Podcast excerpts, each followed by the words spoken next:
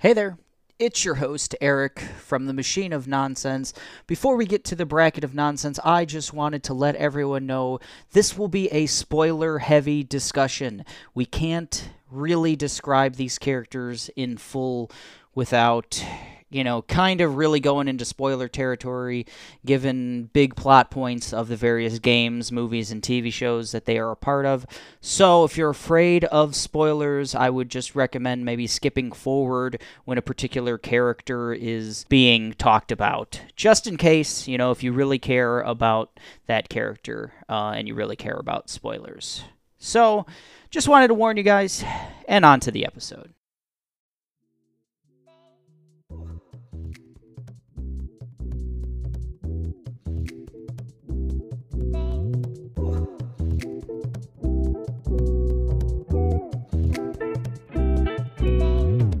Hey there, it's the Machine of Nonsense, episode 40. The big 4 0, we've made it. And it's not just episode 40, it is the last episode of round one of the bracket of nonsense. We're doing the Rust Cohle bracket. I'm your host, Eric, joined as always by Kayla. Hey. And we got Ryan. Hey, hello. Tomas. How's it going? And Mike. My vote is for Rust. Oh, jeez. Mike is coming out swinging. Oh boy, Banging on him. So this is the Rust Cohle bracket. We have eight matchups today. Uh, we're starting off strong with Rust Cohle versus Kirby, everyone's Yay. favorite. So Rust Cohle from True Detective season one, and Kirby from uh, the Dreamland uh, of Dreamland fame. Oh yeah. So, uh, Rust Cohle was a double up. Um, Mike already has said that he's he's picking Rust Cohle. Um, I also picked Rust Cohle uh, in the initial uh, draft of of the uh, the bracket. What can I say? Um, this was knee deep in the McConaissance. Uh, Matthew McConaughey has just does a, a tour de force performance as this burnt out detective.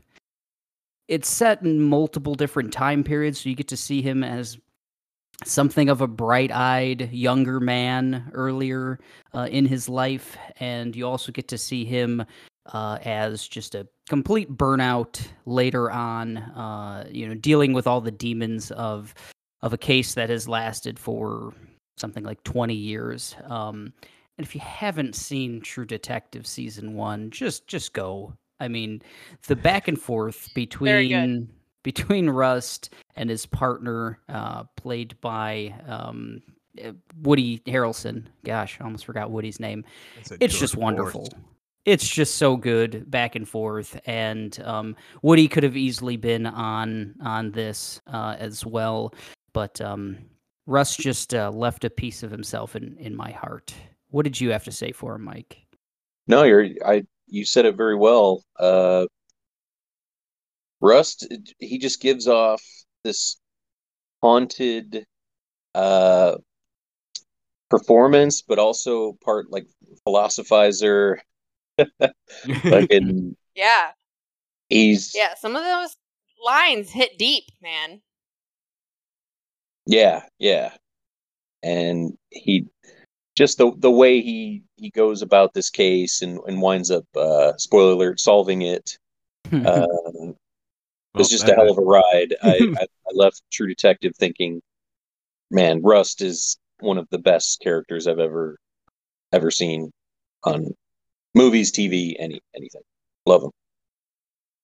Mm. so we're not going to let Tomas stick up for Kirby. Who wants to stick up for Kirby? No, Tomas, this was your pick, Kirby.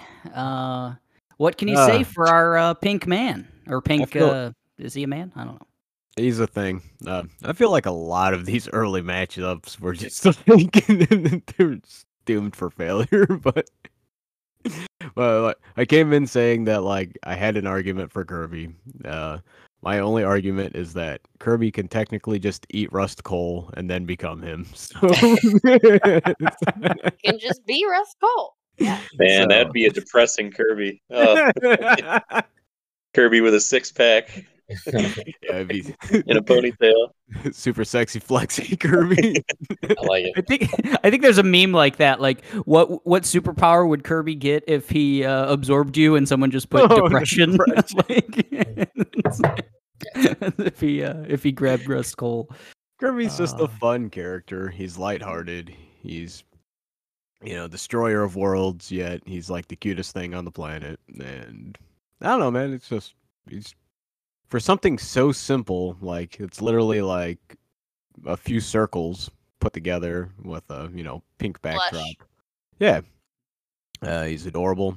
Um he's just a very happy character. I've I've been playing Kirby since I was like a little kid. Uh, like immediately just drawn to the simplicity of the character and just the idea that like you know it's I don't know man it's cute I like cute shit like the fact that like you know he's he's stuck around uh he's pretty much the main character of the Smash Brothers series and uh, but you know it's like like I said these these matchups are kind of like doo doo so I love Kirby, but I knew this was gonna be this is gonna be a Yeah.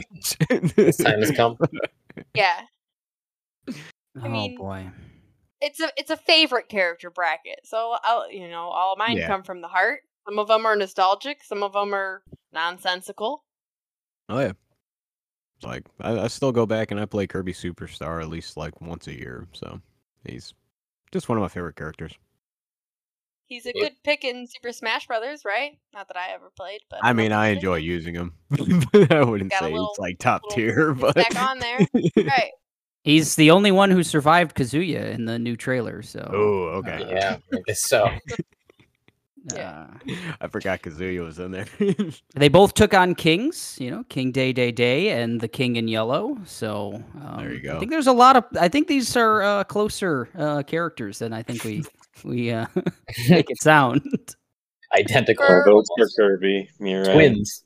For Russ Cohle, uh, just one quick little thing that I want to say about him is it is Matthew McConaughey's best Yeah. performance.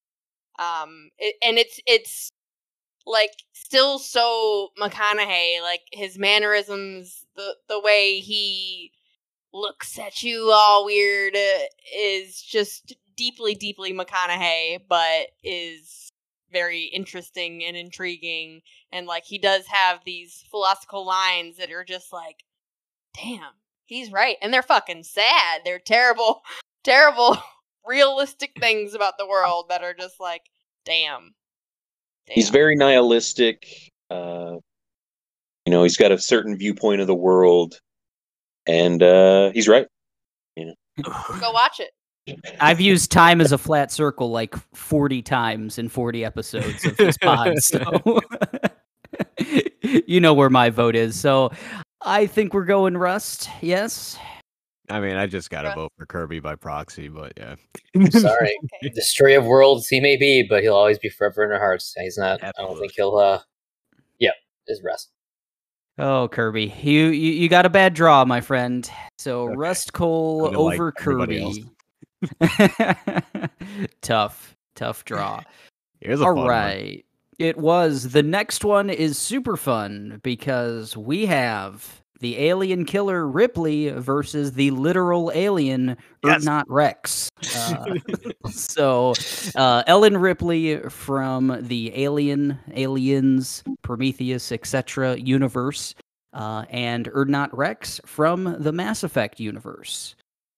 Uh, gosh, was Ellen mine? Ellen was mine, wasn't she? Yeah, I think that's you. Uh, that's like your man. favorite movie that you watched when you were like five years old or something. I love aliens. I shouldn't have watched it as a kid. Uh, it's the reason I am who I am. um, but uh, so Ellen may be the most badass woman uh, who's ever lived. Uh, she is.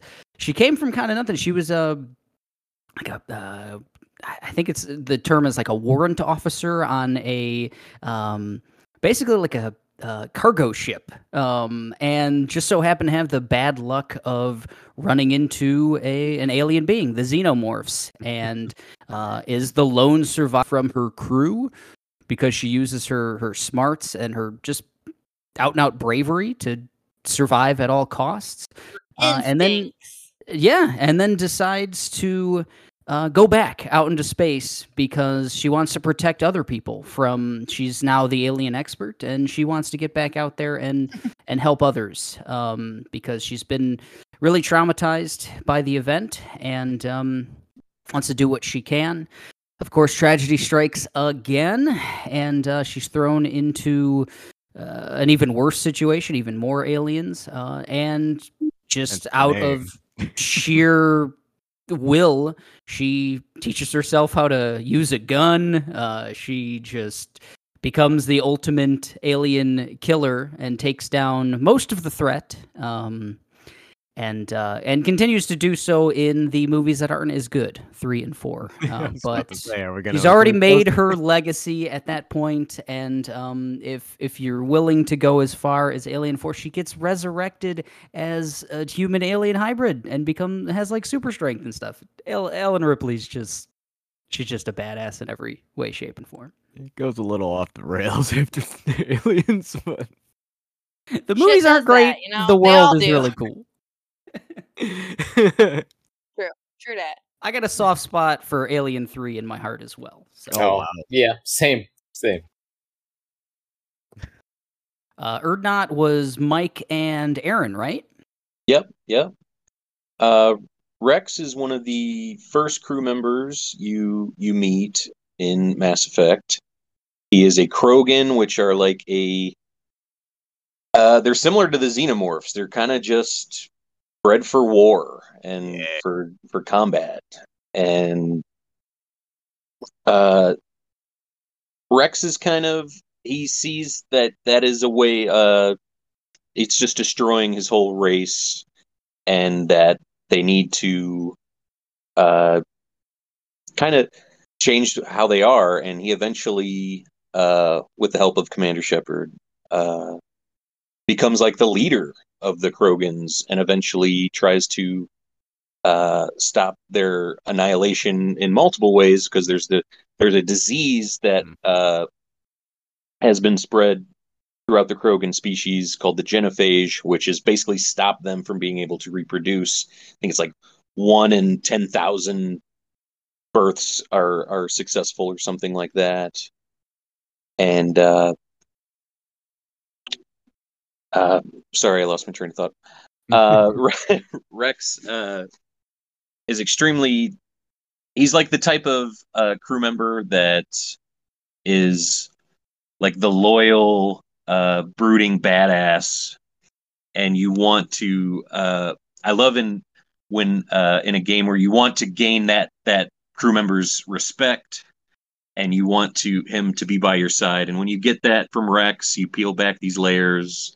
Uh, uh, it's just really rewarding, and he sticks with you uh, throughout the whole trilogy. Uh, not always as playable character, but he's always around, and he's just great. Uh, I could totally relate to what you said, Mike, with the like you want him on your good side, like you want to like put in an effort to like make him like respect you, and like it's like Wrex rolled with me like all through my space journey. Yeah. so like he was he was like my mainstay. Uh, yeah, like and like and they gave you some hard decisions to make too with him, like and like just like the idea that like sometimes you know like there's a point where like you're like holding him up by like gunpoint like to like calm him down uh, i think it was about like how they're uh whatever the i forget what they are the the bad the big bads or something were like making some kind of like cure for the disease and and he was like well shit that could save my people and then like Yeah. as, as shep you gotta like take the high road but you still don't want to like knock your boy down i was like what do i do i don't want to shoot my boy like Right, you can lose him in that moment. Yeah. It's it's it's tough. Yeah. That's what I was just gonna ask. Like, can can he die in that scene? Oh yeah. Yeah. Oh, wow. Wrex Okay. is- Good. Yeah. I made the right choice. Yeah. Same here. But yeah, no, it was uh, I I really enjoyed his character. Um, I like both of these characters. Um, the thing that's like really like leaning me more towards uh, Wrex is like Alien Three and Four. So- Yeah. yeah, Four was woof. so, but Yeah, uh, Wrex was always my my favorite because you know you go back to your ship in between missions or whatever, and you can have conversations with your crewmates. And I, Wrex was always the one, and at least in Mass Effect One, where I I wanted to go talk to him and see what he had to say, see if he agreed with my decisions. He was like a, a compass for me in that game. I would I never wanted to upset Wrex. Absolutely. You he was the true Shepard in that game. Yeah, and he's just a tank in in combat and and just like an unstoppable force. Yeah. My boy. He's certainly a badass, and I just feel like we did not have that much interaction with Wrex. You guys played the game wrong. Yeah, I guess we didn't. I mean, Yeah, I tried to be very, uh, you know, while we were at least one and two so far, um, tried to be very like equal with with who I bring out on on missions and stuff like Mm. that. So Mm. that might, you know, be a, a part of it. And and I was gonna say that as far as um any character from Mass Effect, it's such a a decision based game. Like you said, you could just murder him fairly early on in the in the epic, and uh, and then that's the end of Wrex. I don't know. Yeah. I like I like that the game gives you those options too though. You know, it's like that's what makes it good, right? Those choices you make reflective choices in the that game. like yeah. Right. I mean, they don't necessarily like affect the story like terribly too much from like the main thing, but like it definitely affects your gameplay. Absolutely. Yeah, I think the Krogan are such a cool like race. Just their whole whole backstory, like Mike mentioned, with the genophage, the disease where they can't uh, reproduce, and and just the fact that like they're so stuck yeah they're stuck in their ways. They just have like this culture of war and tribalism and everything else. And um the fact that anyone is has the will to stand up to that uh such as Urdnot Wrex uh is is a big deal um Breaking a cycle, bro. but you know um ellen breaks a cycle of uh patriarchy so there you go Ooh. all the dudes they they said no no no ellen we uh we know better we know how to take on these aliens and she said no no no i do Is that verbatim? yeah yeah i've seen the movie a lot uh so i i know it by heart um yeah. the the scene in Aliens, the elevator scene before the fin- the finale, the great fight at the end, Hmm. where it's like she can't just be she can't be the same Ripley she's been this whole time, and she's just got to become a s- badass, basically. Fucking in badass motherfucker. ride, and it's it's such a great scene. I after watching that, I was like, "Yeah, Ellen, Ellen's a, the she's great," and just a a blueprint for female characters to come afterwards. Uh, you know, whether it's Samus from Metroid or you know your Lara Crofts or whatever. Yeah, especially in action, particularly, right? Oh, I mean, there was there was great female roles, but not so much in the action aspect. That was kind of like, you know, sort of a bubble in that time frame in the '80s, right? We know that was, Um, uh, Yeah. well, yeah, '80s, right? So Super. yeah, no, Ellen's Machine guns. Ellen was always such a fucking badass as a kid. I loved seeing her going against the fucking alien queen every time. I'd never ever, you know, turn away from that scene whenever I watched it. It's fantastic. yeah you mentioned like the elevator scene and everything else my Mm. my favorite scenes in any action movie is always the load up scene like the, Oh, yeah. oh Yeah. the, the the Yeah. The hero is is gonna load up. They're gonna go to the locker and grab all the guns, and that's exactly what she does. She does the cool ass thing where she uses just like black electrical tape, tapes up the guns together. She's got the flamethrower, she's got the Yeah. assault rifle, the the pulse rifle. Sorry, uh, for all you alien heads out there. um, and just it's so cool. She's got like she straps some some bombs on her and everything else. It's just like man, that's that's as cool as any Arnold Schwarzenegger thing ever. Oh God, yeah. Awesome badass. and she's got good heart too. Like, Mm. man, she got to take care of that kitten. She got to take care of that that Sure. little kid. Like, she she truly is like a just a good human who has to make. I wouldn't necessarily call them tough decisions, but she just cuts to it and makes those decisions. Like she just knows.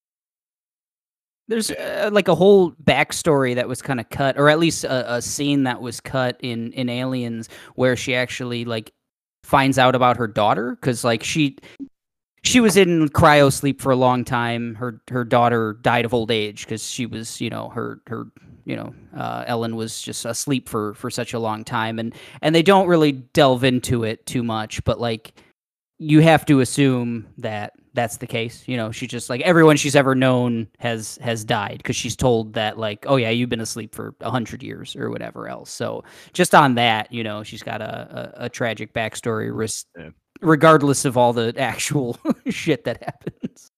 Yeah. Oh, Wrex's Just story keeps is on pretty pushing. good.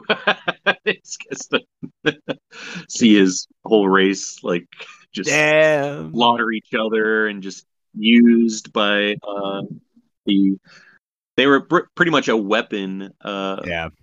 that the galaxy used, and then once that weapon became too much, is when when uh, We you know, no they had to use for you. implant a disease uh, into into them. Both both characters have great armor, by the way. Got the power loader. Mm. got Wrex's cool cool ass armor, his tribe armor. yeah. Man, that's a good that's a good call. Both- I I love Wrex's armor and and I mean the power loader is one of the coolest things ever. Uh, It is. It is. Yeah. That's such a great scene. wow, guys, this is this is tough. This is This- a tough one. Tough decision. It's a good one. Who's going I'm- I'm gonna Not my favorite. I'm gonna stick with Ripley just because that's who I, I brought to the dance. You know, you got to stick with who you bring to the dance. Absolutely. Sexy leave Rexy much for me. Sexy Rexy. But it's close. It's it's very close. Ripley. Yeah, wow. Well, you guys guys got me all my jumblies. I was leaning towards one direction, but who? I'm I'm I'm gonna go with Wrex. Uh, Ooh, Ryan. I was- Ryan was- gets to be the deciding vote. I'm sorry. I think I think Ripley has to kill another alien for this one. Ooh. Ooh, okay. Okay. Okay. Yeah, big I big like fan of Ripley. It's a very hard call though. Wrex is a fantastic character. I don't feel any love loss on this one. I, I feel like this was a very. Like, this is probably like the closest matched one Yeah. we've had. I, I think if Aaron and uh, Josh were here, it might be going a different way. But yeah, but Oh, I think you're are. right. I think you might be right. Yeah. Um, that One sets last- Shepherd. Ripley's From right here. that sets up quite the matchup uh, in in round two. So um, fight. Ripley Doesn't- over Wrex uh, in in round one. That's fun. Yay! on to the next. Uh, two interesting characters here. We have Jules Winfield from Pulp Fiction, and we have Mare Sheehan from Mare of Easttown. Uh, let's see. Jules was a uh, uh, compensatory pick, right? He was uh, an after after the original pick. Um, lightning Yes, round didn't pick. make anyone's original uh, list. That's true. yeah, that's that's, uh, that's a strike on on him, I I suppose. Look, there's Uh, there's a lot of people, there's a lot of characters, and a lot of different like media forms. It probably just slipped their minds. Pulp Fiction's one of my favorite movies, and I love Jules. Yeah, sometimes. I mean, we all made our lists. We did. You had to make choices. Doesn't mean you didn't want him on the list. Yeah. Depends on who they go against if they go further. who whose choice was uh, Mare of East Easttown? It was mine. It's yours. Okay. So who's stepping up the bat for Jules? Yeah, I'll give a little bit for for Jules. Um, I mean, he's he's such an iconic character. Even if you've never seen Pulp Fiction or are not a fan of Quentin Tarantino's work, you kind of know. You're like, maybe you don't know his name is Jules, but you know that fucking Samuel Jackson is dude. a badass motherfucker. Like, He's just got a wallet that says it. Right. Yeah. You kind of know all, all the scenes that he's in are the scenes in that movie that the casual viewer, the casual like non-fan, kind of know. Um, and You I see him in a think- meme, kids. Kids, he's been plenty of memes. Right, exactly, exactly. He's just got such an iconic look. It's pretty simple, but like you know, short afro, suit, gun, boom. That's all you need, and just also the- pure. The foot fucking master. Uh, but would you give me a foot rub? Uh, so, I mean, Jules is just just a badass. He's the epitome of like a a badass, someone you don't want to mess with, someone with the the right line for every occasion, uh, and then also has that fun little uh, ditty that he sings before he kills you. So, uh, you know, Jules, the ultimate badass. He's trying real hard to be the shepherd. Shepard. I'm just gonna walk the earth, man. It's like, yeah, they got a name for that, Jules. It's called the bum. But Mare Sheehan, uh, played by Kate Winslet from Mare of Easttown, uh, is a police officer in a small town in, in Philadelphia. And it's she's kind of no like early on in the show they they introduce you to all these other you know she goes and checks on these little piddly kind of calls that people you know call her on and she basically knows every single person in this town. She's she's she's the law you know? She grew up in this town. She's from it. oh yeah. Yeah she's like a sports hero from high school. They, their only state championship. She's she won on on her shot basically. They call her uh, lady hawk. And uh and then she she gets on this case similar to to Russ' case but in in uh where it, could have gone on and on and on for for decades unsolved. Uh but Mare fucking solves it man. She gets on it real fucking fast. Uh but then you also find out that she's dealing with uh, a son who committed suicide and had terrible drug problems, and that basically helps her be be the cop that she is. She's running from this from this grief and from talking or even you know dealing with any of this stuff, and she just focuses on work and uh, basically alienates her family and everyone around her, and she becomes like this tough as nails fucking cop. And uh, ev- eventually, she, you know, has to deal with these things. And finds a balance between the two. And uh, it's really a great arc. Uh, you know, it's it's basically a one and done kind of show. I don't think they're ever going to do a, a Mare season two or anything like that and uh, it's just a it's a great performance by Kate Winslet. Uh, and yeah, she's better than Jules. oh shit. Said it. It's a tough one, but there are a couple things I want to also say about Mare. Um, Hey, Caleb. everybody in that town fucking sucks. It's They're all they're all terrible, terrible people. And like Mike Mike said, like she's the law. Like even though she grew up with these people, she probably changed their diapers. She's got to go and deal with their heroin problem, and like she does it with heart, but also tough as nails. Uh, it, it, it's it's frustrating to watch because I'm just like, fuck that dude.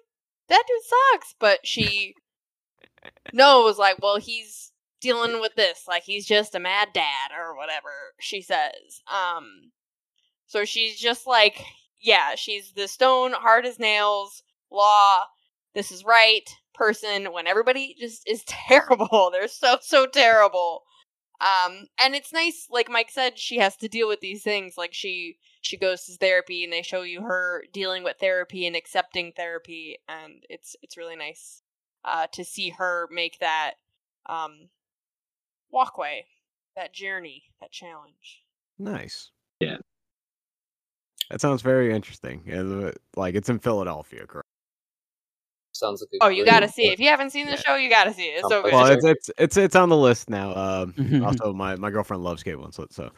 Oh, she's but uh, Oh, yes. yeah, She's great. Uh, but you know, it's like yeah, Philadelphia. Like, okay, so like, you know, I'm I'm in Florida, recovery capital of the world, and like 90 percent of the people in my area are from Philadelphia because they all come down here Right. to fucking. They got problems in it. Yeah, Philadelphia. they got some fucking problems up there, man. It's it is a dope den, like to the max. You know, But, uh, Kayla said uh, that like everyone in, in the town sucks, and I think one of the coolest things about Mare is that she sucks. Like she is Yeah. so unglamorous. Um, like if you're used to Kate Winslet, you know, like really awesome actress, like just really A lot um, of period dramas. yeah, exactly. always glamorous, always beautiful, and everything else. A- And Mare's eh, not hard on the eyes, but she is not trying at all. I mean, she is just like dresses up. She she's cleans up nice. She's like Rust Cohle in the way that like Rust Cohle doesn't give a shit about what anyone thinks of him or anything else. Mare is is the exact like same person and being like a woman and a mother and everything else. I think she's a real unique character in that sense, like where she's just completely unglamorous, kind of like just dirty, angry, worn out, um, Yeah. but like just kind of knows who she is essentially knows where she comes from uh it, it's real cool I- in all the ways that like jules is man i gotta put on this like badass like i'm gonna put on this suit and become this like badass mare's like i'm just gonna throw on this hoodie and i i know who i am you know like Yeah. so it's, it's pretty cool it's a cool it's a great character You guys are selling me a lot. Yeah, I'm like, you guys are just. I'm kind of getting convinced now. Like- Fuck. Like this is like what only like a seven episode show. It's yeah, like around yeah, it's around Like that. barely looks like well I, I did a little like Wikipedia like on the side on my phone while you guys were breaking this It's- down. And like Mare's just one character out of the like pieces of shit that are in it, but the story, yeah. the mystery, the twisty turnies is is real good. Yeah, Uh, like I'm I'm always down for that. You know, uh, Uh, being in recovery myself, I can understand how like you guys describe her like perfectly as a person who has to deal with like us like on a daily basis. It is draining. It's Yeah. like I can I can picture exactly what Eric was talking about. I'm like, yeah, that sounds about right. That and it's Philadelphia, which is like a fucking dump. But- So it's a cold, dark, just uncolorful and unwelcoming town. yeah I fuck off the whole state of But pennsylvania Pearce comes that's in what there we're saying brings some beauty. I'm not gonna lie. There's there's parts I- with I- trees. I love Jules. Uh, he's one of Quentin's. He's probably Quentin's best character. He's awesome. Uh, but I feel like One we've got to see that character come like come back again almost in Hateful Eight. Like Sam Jackson is pretty much Jules again, uh, Yeah. Put and I think it kind of cap on 'em. detracts from the overall uh, experience, Jules experience. It yeah.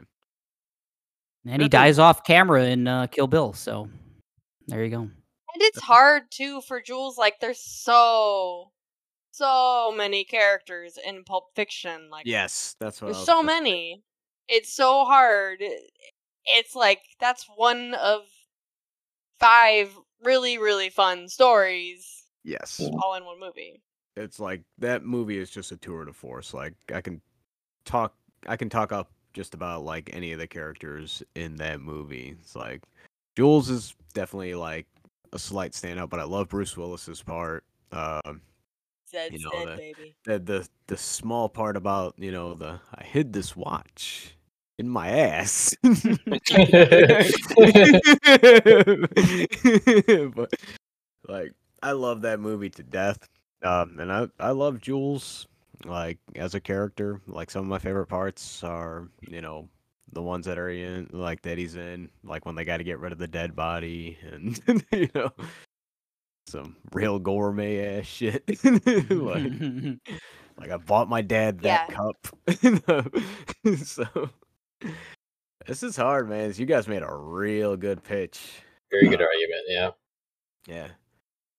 for me, like uh, I'm gonna lead this train. Uh, Jules is just not my favorite in Pulp Fiction, so Oh, I'm wow. going Mare. Curiosity, uh, who is your favorite character in Pulp Fiction? It depends on my mood, but there Oh, are, okay. are most mostly Bruce or um Zed's dead, baby.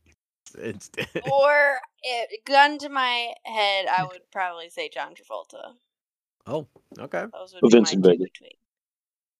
It's just they're just such fun fun moments with him. Yeah, Yeah. Yeah. Him and the Mia Wallace parts. There. It's a good movie, man. Him but, in uh, the him in many many parts are a lot of fun. Yeah. The dead body that they got to get rid of. you stab her three times like Right. Wow. oh. Okay. okay. Lance should have been dance on the bracket. Damn it, we forgot. Got drug dealer Lance. Yeah. all right, all right, all Okay. right. Mare. All right. Mare. Yeah, let's just call it, guys. Yeah. Yeah, I I, would say Mare too. Yeah, that's. I think you guys made an excellent argument.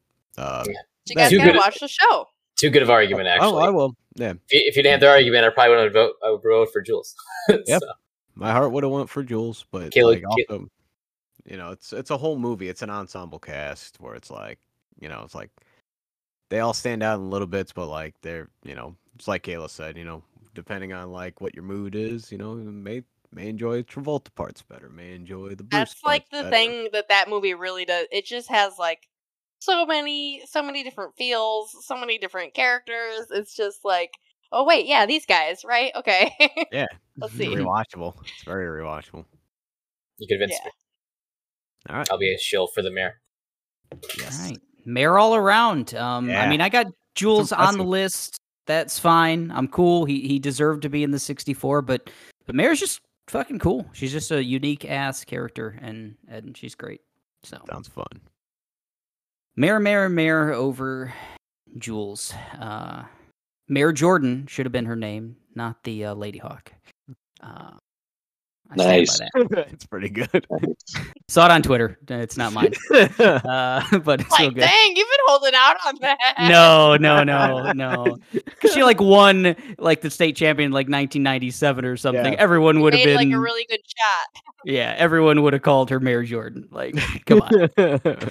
But anyway, uh, on to the next.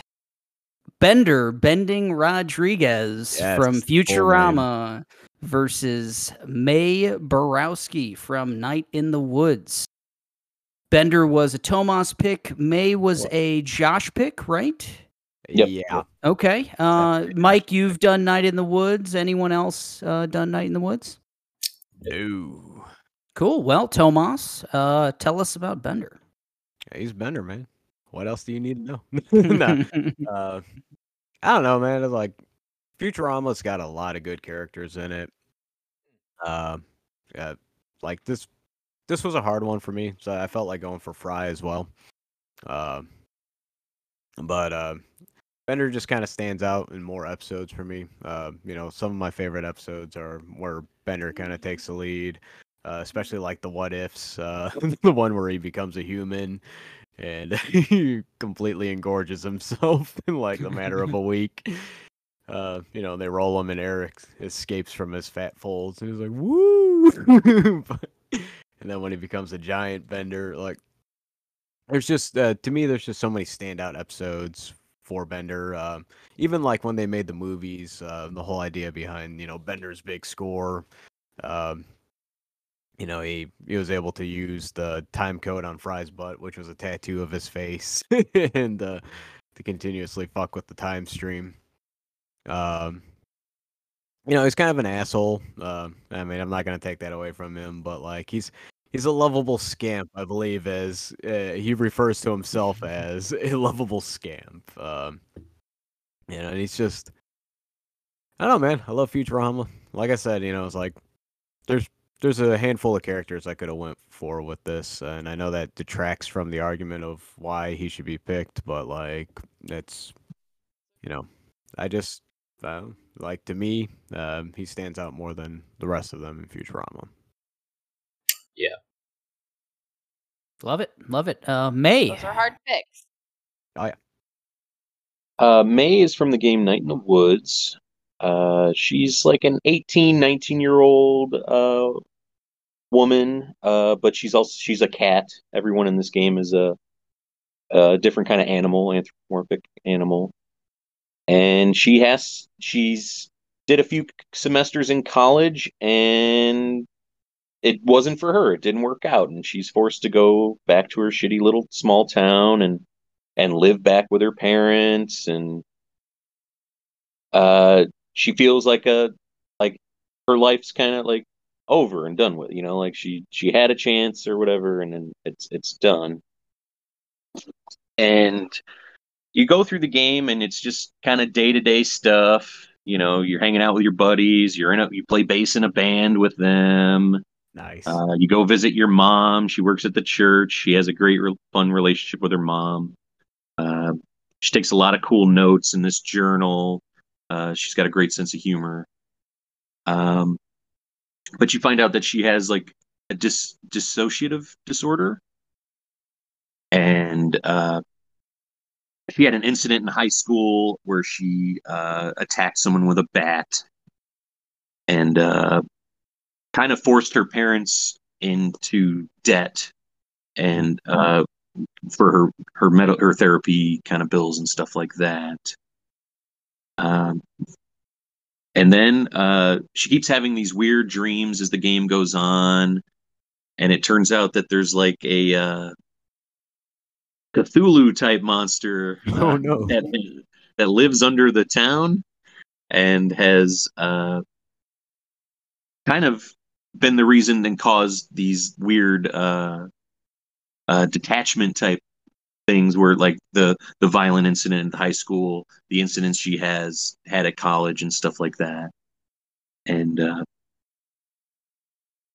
uh, i believe she kind of conquers that that monster and is able to to move on from that and and and grow Is that literal? Like, is there a literal monster, or is that meant to be like figurative? uh it's it's unclear i think Open to I interpretation. want I lean towards literal uh, because the game kind of turns into you know your whole gang of, of friends like trying to to uh you like fall you find this like cultist uh group in the woods and uh eventually uncover this this weird uh beast Okay. Beast. Did a little bit of a, a deep dive on on Mae because I've never played the game, but um, you know, just to get get ready. And I I really thought uh, between your description of her and and what I found on the internet, like in in a match of two non-humans, she seems like a a real like human character, real relatable yeah character Yeah. um, in a lot of ways. It, it is kind of unfortunate that if there is a literal monster actually controlling her actions, as opposed to just you know she's got a mental disorder or or something like that she's dealing with, um, takes a little bit of the the humanity out of it. But uh, still, she she definitely seems like a really cool character. I've always wanted to check uh, out Night in the Woods and just haven't gotten around to it yet. Oh no, I'm just saying if there's one thing that like this bracket has done, it's definitely made me more interested in like a lot of these characters. Uh, yeah, and Eric, I think you kind of hit it on the head. She seems like a very like just person kind of character. Like the first thing I attached to is like you mentioned that like she tried going to college and it didn't work out for her. It's like I can relate to that because it didn't work out for me. so it's like yeah, same same Yeah. again we didn't play it we just did like some some research on it and i i was also very very um intrigued. And i think that it's gotta be real the monster but she's so creative and uh, writes in her journal a lot like it might be how she battles those demons but of course you want to make it fun. You want to make it pretty um so I, I think it's literal and yeah that's that's the way i kind of take it too like conquering your own yeah. demons yeah. uh in a way what it seemed like to me when I read. it. It's easy to sympathize with her situation as someone who also did finish college and having to go back to this parents' house and all that kind of stuff. But yeah, it's- Hung low. I, c- I couldn't tell if this figuratively or literally for the, the monster, or you know, in the town. So So let's make a decision. If it's if it's figurative, then I'm voting for Mae. If it's literal, I'm probably still voting for Mae. So What if it's? I I mean, I think it is literal, but like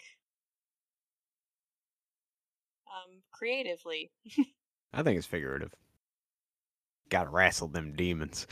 yeah, uh, I'm gonna go for Bender. Uh, Bender just it's almost unfair for me because you get so much of Bender in that show. You see so you know uh, different scenarios he's in and what he does, and it's Fry most of the time, and uh, it's hard to pull me away from that. Yeah, I mean, He's and so mean. He, and that's what makes him so great. Yeah, Right? He's a robot.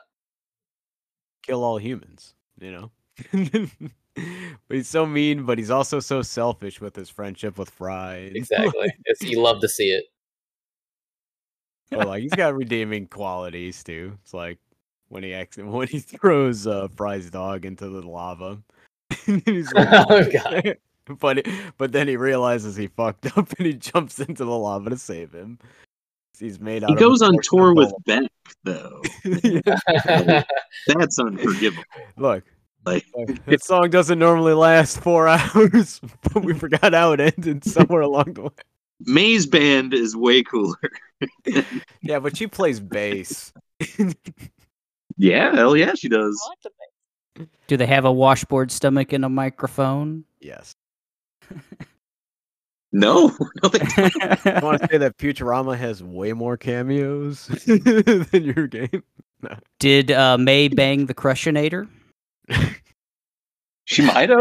Dude, that's Well, tec- technically, Bender didn't. He's, he said, "It's like, You're "Oh, right, please, right, please yeah. don't tell me it was the Crushinator Bender." He's like, "That- like that kind of lady, you got a romance. Oh. You're right. You're right. So Like, he's a gentleman. Jump, Crushinator. I can't. I love him. oh dang it, Crushinator. I love that episode. I love I love Futurama. It's Yeah. the main You- I pick Bender. Yeah, sure. You could do the countdown, Fry. That's good. Well, Mae gets my vote uh, because you know she just. I'm interested to to check out Mae. I've I've seen all I, I need to see of Bender. Love him, but I want to see more of Mae. Okay, I respect that. Game Pass. Ooh. Bender for me. Is it on Game Pass? Yeah. Huh. Interesting. Mae. Mae. There it is. Boom. Tomas doesn't even have to break a tie. Nope. Oh. I haven't had to yet. This feel so You relieved. gotta get him out there, Tomas. I'm putting him out. I don't want to make those decisions on the know on the hot seat. I hate that kind of pressure. Why can't mm. Georg or Craig like decide? Craig will leave if he has to decide. Yeah. Uh, Yes, he will. Collapses under the pressure. Oh, Mae Borowski over Bender bending Rodriguez. Next matchup, Tokushirou Tsurumi. I think I've said that one right that's at least once. That is awesome. actually dead on. Versus What he did. Jolee Bindo. no. uh, Tokushirou Tsurumi is uh, from Golden Kamuy. Yeah, Uh, Golden I do. Kamu. Kamu, Kamu, yeah, sure. And uh, Jolee Bindo is from Knights of the Old Republic. Uh, say all of that five times fast. Uh, Ryan, uh, this was your nomination. I'm not going to say his name again. So, Yeah, you said it perfectly. Uh, yeah, I just call him Surume from uh, here on out. so no. So, in order to understand the character, you have to have a little context. Um, beginning. So, Golden Kamuy is mainly a. It's basically a story about finding lost or hidden treasure. Right. Um, it's based in early 1900s. It's in Hokkaido. If you're not familiar with Hokkaido is, it is um, that big ass. It's part of Japan now. It's part of Japan, but back then, um, it was a, a conflict. So it takes place um, basically between the Japanese Russo War, which basically the government of Japan was trying to centralize the government and the forces in Hokkaido to remain control of it. Hopefully, everybody's following me so far. So there was um, between that war, there was a shit ton of casualties, and there was this. Uh, by the way, this is all actual factual majority of it, but the story it takes place in here is is mostly fictional. If that makes sense. So actual events that happened is just the story Yeah. itself is um, real real history with like its own like little side kind of story.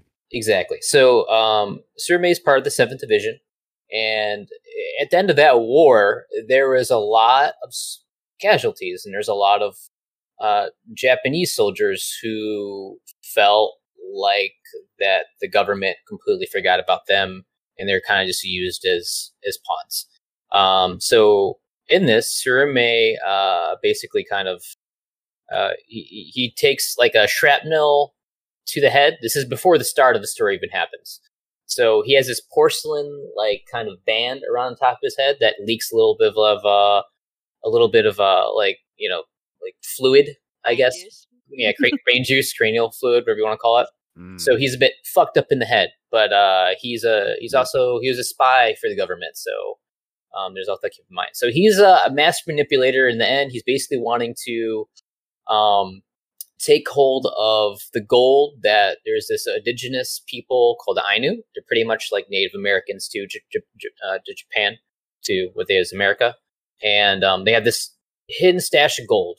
And whoever gets it, they can fund a new war. They can do whatever the fuck they want with it. His goal is to essentially get the gold, um, build up his army again, and rebel against the government. Um, you know, big ambitions, right? Take control of Hokkaido, um, just to kind of keep it simple. Um, so why I chose him is he's a very complex character that you don't see a lot coming, a lot of twists and turns. He's a master manipulator. Um, he manipulates his own soldiers to the point where you know he manipulated one guy, basically saying, you know, your wife died, blah blah blah. She didn't die, and then end up basically making so, oh, she did live, but I wanted you to grow as a person, but she actually did die. You know, it, there's a lot of complexity in what he does, and uh, sophistication. Uh, what he does with soldiers and what he does against the main protagonist uh, is pretty badass. Um, it's almost like you love to hate him, but you hate to Ooh. love him. So uh, it's that type of character. So I, I put up it like almost like Cersei Lannister level, but just way Ooh. more, way more intelligent. Um, you know, and there's a lot of twists and turns in the in the show, which has three seasons right now that uh, you don't see coming. And there's a couple spoilers I won't say that kind of blew my mind the last season. So uh, that's a little background why I like it. Nice, nice. Fun, yeah, I did a little bit of a dive on him and um his like characterization, his uh his design is really cool. Like the I like how he looks. yeah, the the injury to his head and everything else. Um it's kind of real reminiscent of like war casualties of that time, you know, like people coming back from World War 1 or yeah, you said the Russo-Japanese war like um they did have weird like prosthetics and stuff like that. So it's it's almost like true to true to life in, Oh. in a sense. making it more fucked up in the story um one of the main plot points is like there's this big prison where there's one guy that knows where the gold is and he tat basically what they do is they try to torture him. Basically he has no limbs. He has like nothing. He's all disfigured and shit. He can't really do anything. He ends up tattooing the actual treasure map on all the convicts. So Oh, wow. basically if the convicts leave you have to skin the convicts to get the treasure map you know what i mean? Or you know um essentially uh you know trace it or whatever. So it's real real fucked up. So he ends up wearing a lot of these fucking skin treasure maps on his body you know because he doesn't trust Oh, anyone else and making duplicates and kind of um Or as Like- hell. yeah playing other people you know giving fake false uh, treasure maps to people it's it's it's fantastic anyways uh Oh, there's a little bit my of the case yeah That sounds cool. Yeah. Jolee Bindo. Uh, I think that was an Aaron Josh uh, uh, kind of joint. Uh, it was an Aaron joint, but I think Josh Aaron. also Yeah. knew Jolee a little bit. He seemed to know who, who Jolee Bindo was, but um, I did a little bit. Uh, me and Kayla both did a little uh, dive on on Jolee. If if if no one else uh, will stand for our uh, lightsaber man. i like Jolee unfortunately i didn't choose him so Gotcha. He's honestly he's as as I was doing the research on him, he's got so many parallels to uh, Ahsoka, Ahsoka Tano, who was on on our list. Um, I really feel like her character because he he he seems to have come first in in the mythology of of Star Wars. It seems like she's probably based at least loosely on on Jolee Bindo and Ahsoka's amazing. Um, so it's a it's a really great backstory. I mean, if you don't know anything about Star Wars and and uh, you know the the galaxy at that time um, that that Jolee lived, um, everything was very rigid in the the Jedi Council. They all live by these rules, and everything else Jedi have to do. You know certain things and live by a certain code and everything else. It's all all very um, you know like hardcore religion essentially. Uh, and and Jolee always kind of sees it that way. Like it, it seems a little backwards. You know, you you got to you got to bend the rules a little bit. You know, in depending on the situation. If you're going to do the greater good, he wants to do what's best for for the galaxy, for the people he cares about, and and you know, uh, he wants to save everyone. And it it it comes about that he can't, and and the rules are are so rigid that he can't kind of do what he wants to do. So much so that his his love, um, which Jedi are not supposed to have, uh, he, but he does fall in love, uh, um, and uh, he's conflicted about it. You know, his his Jedi order says one thing, his heart says another, and to make matters worse, his love goes to the dark side, and he has to eventually fight and and kill her. Uh, and he feels immense guilt and uh, pressure uh, for this, and he he essentially turns himself in to the Jedi Council and says, like, I, I need to be punished for this. Uh, I, you know, I've broken not only the rule of you know falling in love and getting attached and and everything else, but um, I've you know, I, I, I killed this person as as well in in a, a fit of passion, rage, what have you. Um, and the council decides that uh, they're they're going to be okay with it. They're going to pardon him essentially, and he just can't wrap his mind around that. He's lived his whole life that these rules are are not to be broken. They're not to be bent. They're you know set in stone. And why has he lived his whole life following this code if the council can just make it up as they go along? He's not going to face any um, you know any punishment whatsoever. So he decides to become a a white Jedi, I believe is is the term, where he essentially just kind of goes off. Gray Jedi, sorry, Gray yeah, Jedi. Gray Jedi. That's right. Um, a Gray Jedi. He he goes off on his uh on his own. He's no longer um you know beholden to the council, but he gets to kind of make his own own code and be his own his own person. And Still uh, use the force and fight with the lightsaber and just right be his own person like that. Yeah, and and be a hero. He wants to be a hero. He wants to be good for people, um, a- and, do what what he feels is is right, but without the. He does in the in the story. It seems like he plays a big part in. You don't play as Jolee in the game, um, but you get to to meet him, and he he helps you along the quest. So in in in the story, so he he does succeed in in the sense that but I think it takes some convincing uh to to save the galaxy from him. You know, he's kind of a reluctant hero in that sense. Um but uh but but a hero nonetheless. Yeah, a lot of parallels with Ahsoka. Um, quite a bit. Which is pretty cool. Yeah, and I love Ahsoka's character and, and just reading up on Jolee, I was like, oh, okay, so these are all the pretty much the major plot points of of Ahsoka's journey, you know, getting attached to there's not really like a romantic relationship with Anakin, but it, it's similar. It's a very similar like relationship. Uh, I think there's I think it's love. Yeah, a different type. Um, you know, so there's that. There's breaking with the Jedi Council, going on her own, being a reluctant hero. Um, all of the above. You know, it's it's kind of they're they're very uh, similar characters in that sense. So I definitely dig Jolee um, a lot, but uh, Tokushirou Tsurumi, I'm gonna do it again. Uh, he's just got a cool design, and I think like everything from the skin maps to even just like the time period and everything's cool. You don't see too much like World War One era stuff. Uh, you know, popular media. Um, I think it's a cool time period, and especially in like a you know, I'm not the biggest anime guy, but um, So what's I'm up? going Bindo because I'm not uh not that I hate evil manipulative people, but I enjoy um I enjoy the Ahsoka character much more obviously. Yeah, it's a straight hero versus villain in this this thing. Like, Jolee just seems Yeah. like a, a a a hero, and uh, Tsurumi is Nice, uh, straight Yeah. bad guy. Knights of the Old Republic is like something that I do really, really want to play but never have. Um, Mm.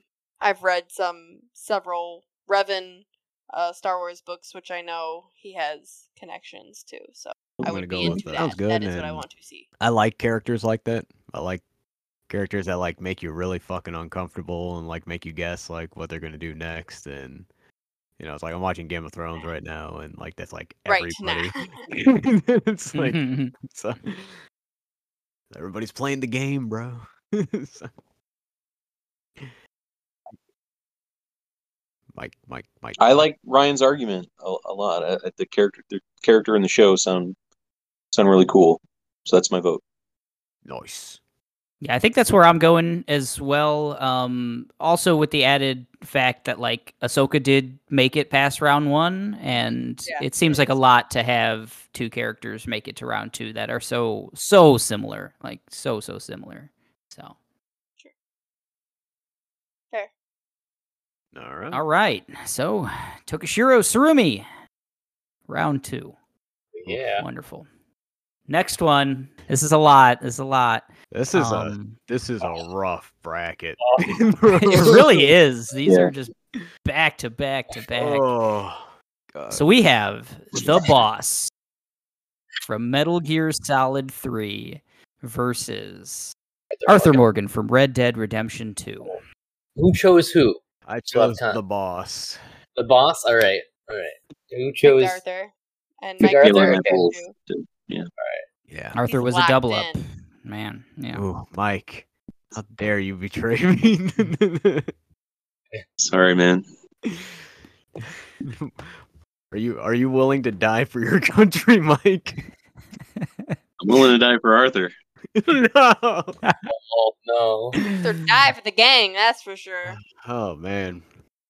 All right. Uh, I yeah, I'm the boss. Uh, where do I start? Metal Where, where did you start? Metal Gear series doesn't exist without her. Need I say more? Uh, no, she's she's just such a great character. Like, and even like if you dig deeper into her like character, uh, she was part of like the Cobra division. Uh, you know, like I guess one of the first like CIA groups of like I guess secret soldiers and shit. Uh, they were they were like a huge part of like why we won World War Two, uh, and uh, like a lot of a lot of her character is very tragic. Uh, she has to kill like. Uh, were they married? The sorrow in her, uh, or I know they had a kid together. That was uh, Ocelot. yeah. Ocelot, yeah. But yeah. And she goes through a lot of shit. Like her whole entire like life is just like tragic up to the point where like, you know, she pretty much trains um she trains uh fucking uh, I'm drawing a blank. Big Boss. Well, he's not Big Boss at the time. He's Naked Snake. Um pretty much to kill her and take over her position. Um but the idea is that like in order to stop all out nuclear like you know warfare between russia and the united states she pretty much sacrifices herself for her country um it's like but like the the fight in the flower field at the end um she's so like she's so integral to the entire like story of Metal Gear Solid 2 because like everything forward from that point is like everybody trying to interpret her philosophy on how they should move forward and whether they're getting it right or wrong, whether it be Zero or whether it be um it'd be Big Boss or you know any other of the litany of characters trying to fulfill her legacy. Like she's just so pivotal to that whole entire series, and she's just a badass character too. It's you know we talk a lot about like these strong female characters and you know all these forms of media that we're talking about, and like I remember playing that game and just being blown away. It was such an excellent experience. Uh, the story of that game's incredible. Um, and, you know, just kind of throw in like Orion Point. You know, it's based off of like loosely, you know, real history um, with such a Kojima flair to it. I love shit like that too. You know, it's like, and every once in a while, like Kojima fucking hits the nail on the head too with some of his shit with like Metal Gear Solid 2. But I don't know. I love the series. I love the boss. Um, you know, I'm sure I could say more, but I'm sure you guys got a hell of an argument for your excellent character as well. God damn it. Do you think she let him win at the end? no. Hmm. I think I think the passing of the baton had to be legitimate. I agree with Tomas because she never wavers in her values and her her principles, and you know she has a son ripped away from her literally, and then has to, you know, she she gets that back again with with Snake, you know, like a, a- another a prodigy, a son basically, and you know beats the leaves him for dead in a fucking river, you know, and then like did not pull any punches really. And she tells him all this too. Like like even like in the in the virtuous mission, like she's like hinting that like, you know, it's like, are you really a soldier? You know, it's like given like what your like superiors tell you to do, are you still gonna follow through orders? You know, despite like the fact that he has to go up against this person that he has like on this pedestal and like this whole entire world gets smashed by her and like she just keeps going and going and going like to the point where like she sacrifices the whole cobra unit. Not necessarily but like that's part of like him becoming this legendary mercenary. Uh I, like i said i can i could talk about this fucking game forever um then i just had like the greatest Say this person's name again for me. the boss The boss. The boss. bruce springsteen I'm all right. I'm a I'm a hijack this real quick because really my only Metal Gear knowledge comes from discussions that I hear you guys have or T-shirts that I see at There's been many. C2E2. It's an excellent, it's an Um, excellent and I don't remember this person at all. I never knew there was a the boss lady character. I know about Ocelot. I got a whole list here about people Eric told me about Oh, because Oh, we yeah. were gonna do a draft. And this is Metal Gear Solid, I understand, which is the the first one. Maybe this person didn't happen yet, but it ain't in my knowledge, so I don't see how it's so important. I'm I'm a little. You guys are Oh, talking. I, I pulled out my notes and everything. Like, damn, did Eric tell me about this character? Like, what? Metal Gear Solid It's not in Three is is a prequel. It's uh, it deals with Ah, Big Boss. ah, okay. Um, it's it's Okay. pre Solid Got Big Snake. Boss, Solid Snake, Liquid Snake, Psycho Mantis. Snake isn't even cloned yet. Um, so it's it's all the the build I up got those characters. Johnny Sasaki in here. Oh, He's in every single one. So he, he gave you all the important information. I do. It does say small character next to it, just you know. But- did he tell you about like how there's always bathroom humor in every single game, even like the first one? No, I don't think so. I didn't write that one down. Kojima's a bit of a Mm. weirdo, but Oh boy. But Arthur Morgan. Uh, Arthur Morgan, uh, voiced by Roger Clark. Uh, he is a cowboy, and he is on a cowboy on the verge of the end of, of the cowboy era. Uh, young age, he was taken in by uh, a gang of criminals and raised. Dut. Uh, yeah, Dutch's gang, and is brought up to to be like them, you know. And as you're playing the game, you get to see Arthur's start to think, man, what what if Dutch doesn't have all these answers? What if, you know, there's more to life than just robbing and stealing and more than just the gang, you know, the family. And Red Dead 2 is not a fun game to play. it is the opposite of a fun game to play. It's a long game. Uh, but the Got a character lot and the to do.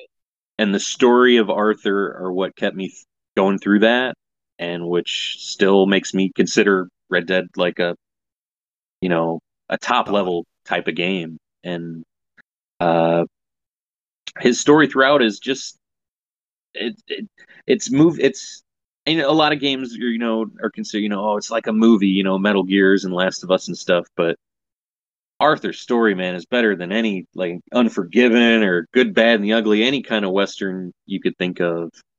And he's the most human character in a game uh, that I've experienced.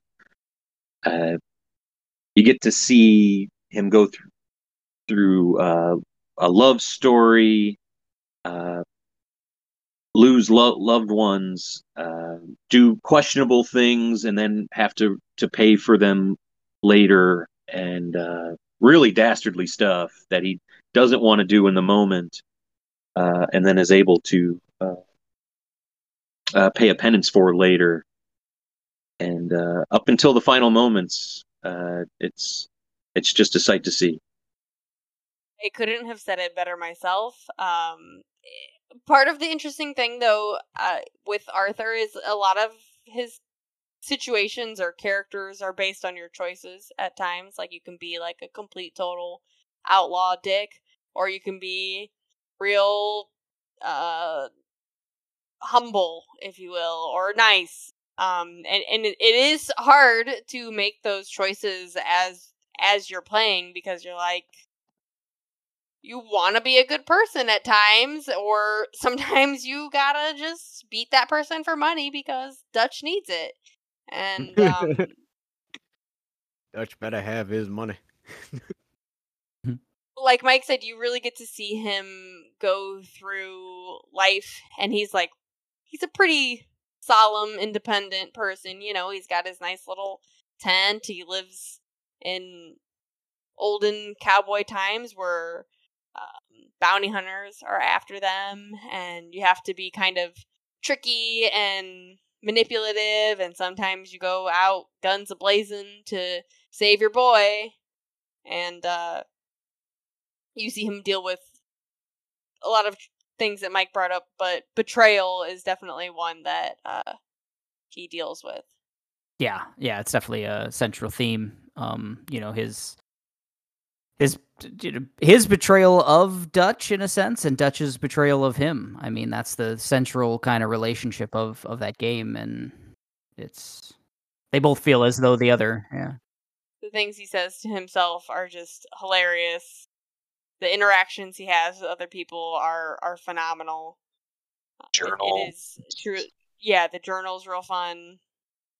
Every interaction you have with Arthur is just you wanna you wanna be there. yeah both both of these characters now uh you know eric mentioned the stuff with dutch like uh you know they have to to make a choice like they have to uh you know pick who if they're going to stick with you know uh the person that that brought them to this this far in this journey or or you know go the other way It's and wrong, what they yeah. have to do. yeah it's interesting how both uh mirror that in a way that's happened a few times in this bracket like Yeah. with This characters this is definitely like been This is tough. the tougher bracket. Yeah. This this corner is fuck Russ Cohle bracket, guys. fucking come out swinging. rest in peace you know the boss Alright. is great too. I mean, and Oh, yeah. that even just that final scene and her final decision and how it kind of all gets laid out and explained so well. The Metal Gear games have such ridiculously twisted stories and everything else and there's even more revelations like that happen with like a triple agent and stuff after after the fight and Yeah. everything but you can almost just like all right that that goes off in its own Kojima corner but like the whole setup and the whole decision and everything with the boss, and then the final fight, um, and all the all of the setup on in leading up to that, um, is some of the best writing in in all those five games. Honestly, it's and it's it's kind of the most like writing that makes sense in a very nonsensical world. Um, Three is the one that can stand on its own. Yes. Uh, Yeah, You don't have to play through any of the others uh, from from start to finish. It's its own kind of thing. And Best If they were to make a movie, I would want them to make a movie out of that. yes. mm, Robin Wright would be a great uh, boss, I think. oh my god, it'd be amazing. But uh, just the, you know, she's she knows she's going to go down as the A most heinous war criminal traitor of all time. Uh, and no one is going to know that she actually is the opposite of that and the sacrifices that She's she a made. hero. She saved Yeah. the world. Right. And uh, I give my life, not for honor, but for you, Mike.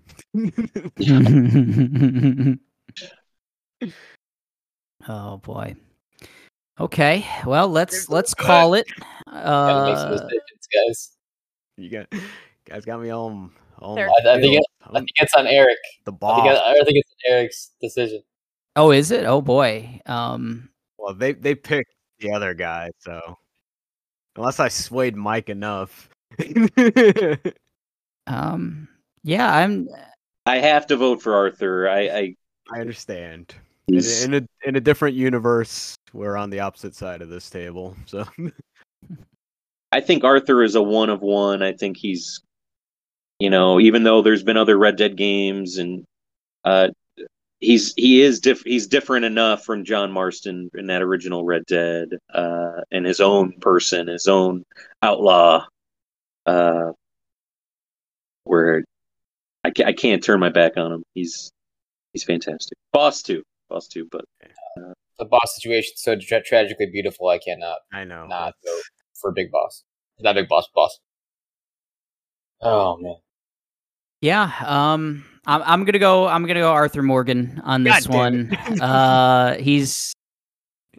He, thank you for that honor. Uh, but I, um, I love these these characters both. Uh, I, to me, it just I think comes down to Arthur is my favorite part of just Red Dead lore from from now on. Um, and in in in the grand scheme of of Metal Gear lore, um, I forgot to tell Kayla about the boss. Uh, you know, when I was going through all of the characters. So you know, that says something. No, I was telling her all the Metal Gear Solid characters. Uh, one, Right, so right. you know it's not my fault, but um, uh, But I've also been around many conversations. I've seen many T-shirts. Just never come up. The boss is great. The boss is great, but Really needed Josh on this one. all right. Arthur Morgan over the boss. May she rest in peace, the hero she is. yeah. I was really hoping that she would like go up against uh Big Boss on the somewhere Mm. on this bracket. But gotta move on, man. All right. Two more matchups here. Getting to the nitty gritty here. We have Anakin Skywalker from Star Wars, and we have Kratos from God of War. Two very Oh. angry characters. Uh, you know, Anakin was yours, Kayla. Yes, he. wa- No, Anakin was Ryan's. Oh my God! Kratos wow. was mine. I Kratos was just- my I always lightning round. assume, you know, when I see Anakin, I see. I picked see Ahsoka. Anakin. I picked Ahsoka over Anakin. My apologies, Ryan. Uh, the floor is yours. He knows my deep love. I mean, I, I there's not much for me to say about Anakin. Everybody knows this fucking story. Um, yeah, we do. yeah, I mean, it's uh, Didn't have the high just ground, a bro. nice family tale, Oh yeah. you know, about uh redemption and bringing balance. And do we does do they really bring balance in the end? And uh, the character from a small boy to a old crusty man who's got many regrets and maybe does the right decision to end. You know, um, The chosen one. he's the chosen one. Uh, there's so much you know that I don't need to say. You already know, so I'm gonna leave it kind of blank and dry here. Make this a quick one for me. Uh, no, yeah, Anakin's great, man. Uh, despite what people say about the prequels, I enjoyed uh, episode two and episode three quite a bit for the most part. Very much, very much myself. Very much so. Yeah, Revenge of the Sith is is great. Um, Attack of the Clones maybe not as great, but equally as entertaining. And uh, number one, I don't I don't like number one really at all. But uh, that's I'm like just pod racing, bro. that best video game they ever came out with. Uh, uh, probably that, but uh, yeah, yeah, Anakin Skywalker. There we go. Like Ryan said, he's the chosen one. He's like built up, but he's built up and built up and so important. And then the the fucking it's not the Citadel because that's Mass Effect, but whatever the Jedi Order. um, it's just dumb. God, I hate it, and he has to deal with that. And whereas Ahsoka and Jolee had the opportunity to just back out, they were forced with the decision to make choices where they could have leaned the way where Anakin did.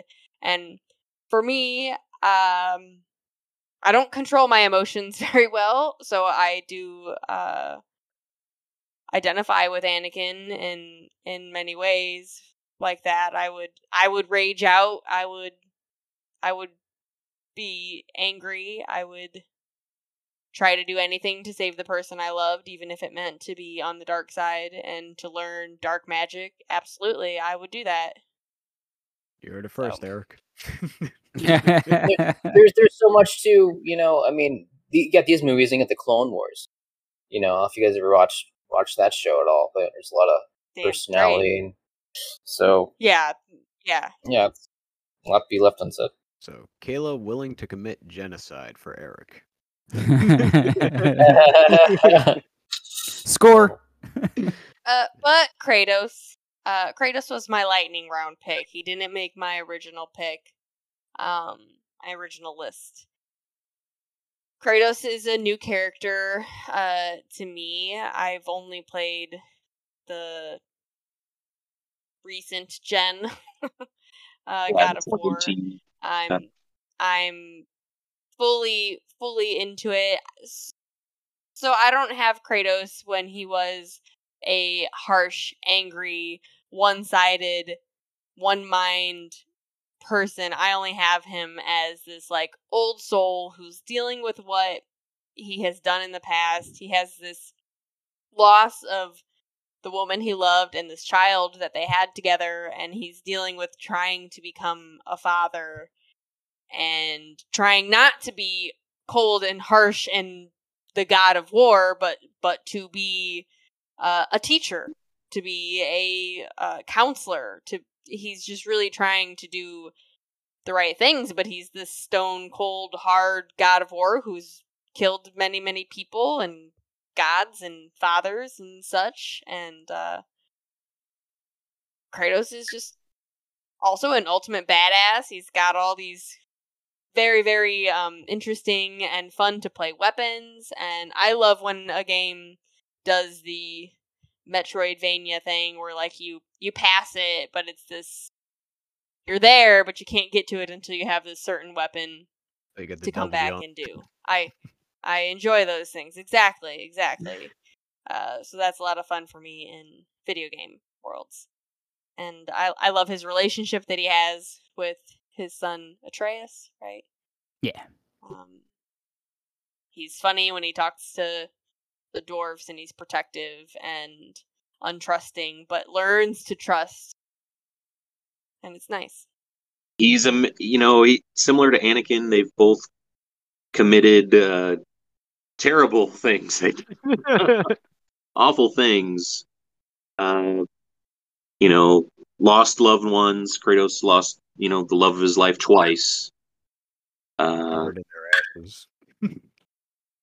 but uh, Kratos gets to to to pay it back. He gets a chance to to to to pay for his sins. On and Anakin is just a punk bitch throughout all those. He's I young, don't he's a young punk understand bitch. He it. He Yes. all of the decisions he makes are so petty and like he gets manipulated by a guy who's He does. obviously a fucking bad guy. and like unlimited don't- power. don't get it. He it, like he's we get to see him as like this techie pod racing kid who's got this unbelievable potential.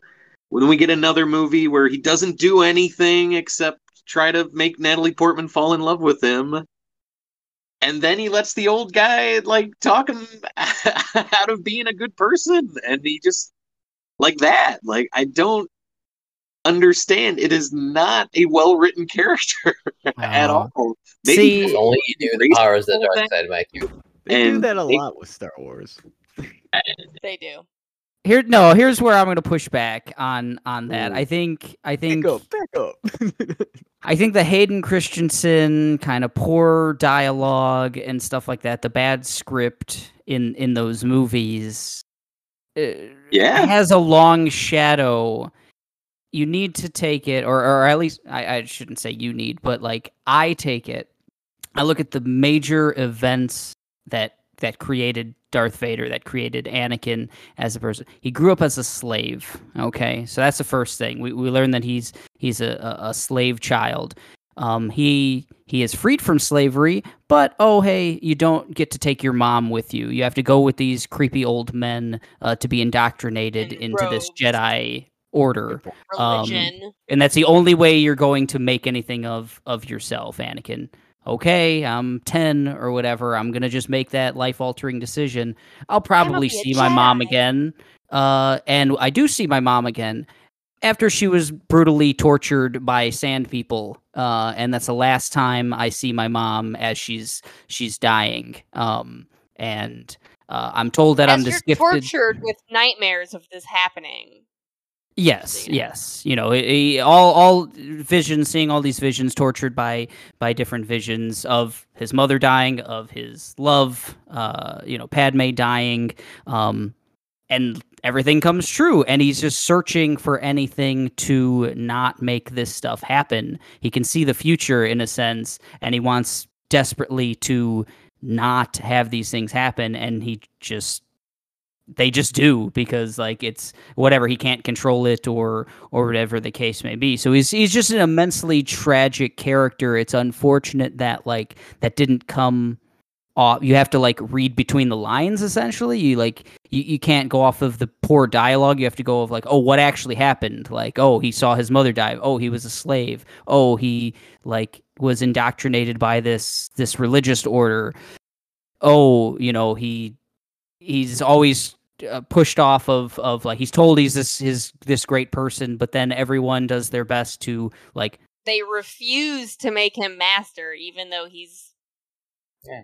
Oh got no, the own feelings, fifteen-year-old boy isn't a master yet. Like You got it's too much emotional baggage. sneaky, Like Come on, man. You can't then even. don't bring him to meetings. He needs to don't- get through Jedi school, and then he's like the man, and he can't do it. Yeah, but there Like, ain't I other. Padawans in there doing that. The Other Padawans aren't treated like that. Look, life life is hard. Doesn't give you Life a right to commit genocide. Um, you know, like I don't know, man. Like I get it. He went through some shit, and it, you know, but like I just I- I'm kind of with Mike on this, man. It's like I I think like most people would have like shouldered it a little bit better and like made better choices in the long run. And I mean, I get. I don't see a there. tragedy. I just see stupidity. oh, Uh, that- exactly. Uh, It's a tragic. tragic, tragically stupid. Don't get me wrong. Like I love, I love Darth No. Vader. I feel like him as a character is better represented in other mediums other than the movie franchise. Um, That's fair to say. Uh, but like you know, just as per the terms that we've agreed on this, we had to pick a medium for the character, and deadly there was a prequel trilogy for this series. Um, and like, and not even that, like you know, the story is still told, you know, of like a tragic character, and like how it like leads from point A to point B. I just don't feel like the ends really justify the means for that character. Um, but uh, I don't know. He's not even like my favorite character in the Star Wars series. So, um, Kratos uh, has the same amount of tragedy and the same poor decisions. He he's you know his family is murdered. He want he's got to kill the god of war. And then well now the gods tricked me, so I got to kill the rest of the gods. What does he do? Some killing. He kills fucking Zeus for God's sake. Like yeah. Kills everybody, bro. And doesn't he like turn the whole world like into a shit show because of that? Like, doesn't like the world get plunged into darkness? Yeah, they're, they're both characters that's like kill first, ask questions later. But who are you gonna ask questions to once everybody's dead? You know? Anakin's been asking questions. He been he been begging for answers. Well, he should've Right, but- con- He finally just fucking made them. They both make terrible decisions in the name of vengeance or love or whatever but but kratos is able to turn that around vader or anakin or whatever to me never really does that he goes on years and years being darth vader and following this guy that's tricked him for what That's fair. Like- killed two that Stars. Damn, we getting sweaty in here, guys. Kills- fucking. Kills all the contractors on multiple Death Stars. Blows up a planet.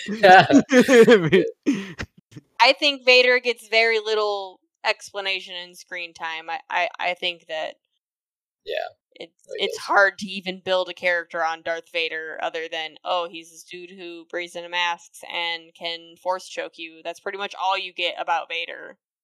it's a mess of a character that you're introduced to as you know way into the future and then 40 years later we're going to try to, to turn him into a tragic hero.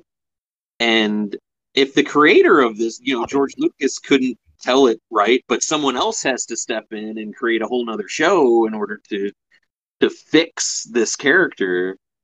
Uh, It's which is great it's fine. If if anakin is is you know is good in other stuff No, I that's not what I'm I, I mean that's not what my argument is. He is really cool in the Clone Wars and stuff and and he is reframed as more of a hero in that, but no, I think he's a tragic villain in in the 6 Star Wars movies, you know, the prequels and and the original 3 and he he kills the emperor like he he saves the day in in the end you know yeah he makes continually bad decisions but like if we're comparing him to Kratos in this match, like Kratos did shit for like hundreds of years, right? Like he was waging Yeah. war. So like Darth Vader had 20 years of bad decisions. Kratos had like whatever de- decade like way longer, let's just say, of the mm. same type of like world changing bad decisions based on Still got decisions to be made. Yeah, Right. Kratos has more of a tail, you know, like, and that's it. You know, I'm fine with saying like Kratos is still has a, potentially a very long runway to like save the world, you know, potentially. Um, where you know Anakin's gone. Spoilers. So What? I'm cool with that. but- I'm, No, kills an emperor, but then another one raises up, and it's not like it's. I don't know. Star Wars is silly, but that's just. I'll give you that. I hey, I'll give you that. Fully involved. okay. But my vote is for Kratos. Kratos. What is Mike? I'm Anakin. Anakin? All right. Well, Don't- two versus three there. Did Mike? I guess Mike's Kratos, right? Oh yeah, Oh, I I, thought I convinced you. eh, Damn. Eric didn't convince you? I was so. waiting. I'd- I was waiting. Ana- I'd pick Anakin, you'll I vote. think this doorknob Anakin. right here over. Oh, no. I have Damn, bro. All right. savage. yeah, no business on this list. All right, got a war. I All tried right, to keep down. him off of Yeah. the 64. There should have been someone else who had a spot. Uh, but uh, Mm. he made he he got his, I he love got his Anakin, name on, but I on the bracket. He should be happy about I- that. Let's, I let's picked wrap- Ahsoka over Anakin, so I had to, uh, you know, make my decision there. And uh, I don't want to see any more Skywalker shit. Uh, I do want to see more Kratos. So that's how I made my decision. Good choice. All right. right. Well, uh, Mike's doorknob over Anakin uh, to round two. Now, Kratos, the god of war, defeats Anakin to go into round two to face one of either Oh boy. George Costanza from Yes. Seinfeld Oh, shit, dude. or Peter Same. Parker from the MCU. So match the century. this Who is um you know as with our stipulation, this is the Peter Parker played by Tom Holland in the MCU. Uh, not all of the other depictions of of uh, Peter Parker. Uh, so just just so that's out there, and it's this is the George Costanza uh, played by Jason Alexander. So so Before we start this sweaty debate, So sweaty. what does George Costanza and Tom Holland Peter Parker have in common? One thing links them. A hundred bezel bucks if anyone gets it. oh boy. Um, New York City. yeah, they're both from New York. Yeah. Probably go to the A same personal- bodega. Um, uh, let's say a person. Let's say a person they have in common. Huh. Elaine. Julia Louis-Dreyfus. Yeah. Marisa M- I was Marisa about say, Tomei. Yeah, Marisa Oh, you're Tomei. right, you're yeah. There you Forgot go. about Well, her. Aunt everybody's May herself. good. George George's Uncle Ben. And May. Oh, dude, in a full circle. Here we go. I love it. George, Uncle Ben. All right, love it. Oh. George Oh my wins. god, that would be nuts. Okay, who who picked Peter Parker? He was Who a was throw Josh? in. He was an extra. Yeah, it was Josh throw uh, in? in the lightning round. Yeah, Josh was a lightning round for Peter Parker. Like, You almost got rid of him too. oh well, He yeah, tried. he almost he almost axed all three. I want Peter Parker in there. I'm just gonna say right now, there's no argument that I'm gonna get for Peter Parker that's gonna make me not pick George Costanza. Those things happen. I just think we've seen so many Peter Parkers, and he's such a great character. He's such a like a, a cool character. Spider Man has really cool powers, uh, and his his characterization of like just like a teenage high schooler who doesn't have the like privilege of a lot of the superheroes who are just kind of like in a bubble. He has to deal with like teenager shit. Um, Answering to his aunt about where he's been. yeah, just all of that. And he's got the tragic backstory, yeah, Uncle Ben and, and all that. Like all the superheroes do, but he's just so much fun because he's a teenager and because he he has to deal with and they they do it so well at least in the first movie of like like the villain is his girlfriend's dad, you know, big, you know, big plot twist and Great scene.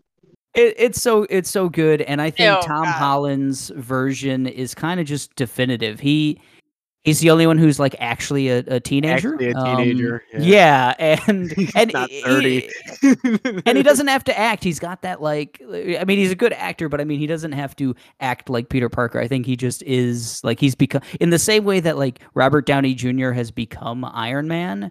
I feel that Tom Holland has has become Spider-Man. He's just that precocious like fun-loving kid. Um and that's just who Tom Holland is. Like if you watch an, an interview or something, like he's he's just Peter Parker and That's um, very much the very character Parker. for Peter Parker. Yeah, but Yeah, I love Peter Parker character, but he, he doesn't play the, that character right now. You're right. Uh, He's the definitive one. Yeah. You know, he's uh, you know, he's the George one. and Peter are a lot alike. They got went through a lot of tragedy in their lives. Let me break it down for you. Hold on. You know, the responsibility of managing the the Yankees. It's got to be astronomical. boo. But he he, he lost his yes. he lost his fiance. All right, like he lost someone he loved. It's true. Um, he's got a And he dad killed that so. he's got a dad and mother that's really hard to, you know, do anything with. Uh, he's got yeah. two terrible friends who are, you know, uh, not only narcissists themselves, but you know, barely think of George. Uh, he's got a hard, hard life. George Costanza. I love George. You know, in in in, in George's words, there is no bigger loser than him. There's Some I have to agree. I, I sympathize with that. He's the Lord of Idiots. George is just a pillar of sitcom comedy. Like he is Yes. the de facto sidekick or you know supporting character, whatever you want to want to label him. Um, quotes and lines uh, from George have stuff I use every day. Like I have and Serenity now. yeah, of course. That's not, that's not even his line. We That's live his in a father's. summer of George. Just uh, so many. Uh, Worlds colliding. Right, right. And Jason Alexander, uh, the the character is is based largely on Larry David's life, which is insane in its own right. Uh, but uh, Al- Jason Alexander just gives it the oh light god, yeah. and the just the crumminess that it needs and the, the, the narcissistic nature and the self-loathing and and and the overconfidence when you shouldn't have it it's all uh he, he just brings a smile to my face when I'm just just thinking about him. I don't Uh, know what that says about me, but uh, Seinfeld's just such a tour de force of a show in itself. oh, absolutely. Should check it out. I guess I should because the little bits that I get from George are just kind of like, yeah, he's the Lord of Idiots. He's he's a big dummy. He is. He's very big. He really is. Kayla, Yeah. it's not a lie if you believe it. I mean, this is the man Big who dum-dum. avoids the breakup, like just so he can have a date, like to a to a business dinner like thing. Oh, Does he like do good stuff or is he just a big dum dum? no, well, well uh, Seinfeld's a, a show Gary? about like the worst people, like Yeah. ever. like they're, they're all horrible people, but it's just you love you love to see it. Yeah. Like it's just it's so Certain time. ridiculous. certain Yeah. Yeah. He is not your friendly neighborhood Spider-Man. He is He's- he's the opposite. Kramer's probably really honestly the best person out of the no, but Kramer's like completely selfish and oblivious to Yeah. everybody else's like needs around him. He's It's true, just it's as true, bad yes. as the rest of them. Yes, yes. It's classic hero versus villain uh, right here. Uh, Peter Parker is fighting George Costanza on the streets of New York. Man, I, I knew this was going to be tough sledding for, for poor Peter Parker. This is a tough matchup for him. I know that uh, George has a lot of lot of supporters out there. I I would make one plea uh, to the fact that, and I've made this argument on on other characters, but I think George works as a part of a great ensemble cast. So does Peter Parker in, in some senses, but I think he can carry the movies where he's alone as well. Uh, and I want to see him continue to carry that Spider Man character. Um, I would watch just, you know, Spider Man doing whatever he's got to do without any of the other Avengers. Um, I don't know that I'd watch the George show. Well, there's been 11, 10, 11 seasons of a George show with Curb Your Enthusiasm. It's basically Yeah.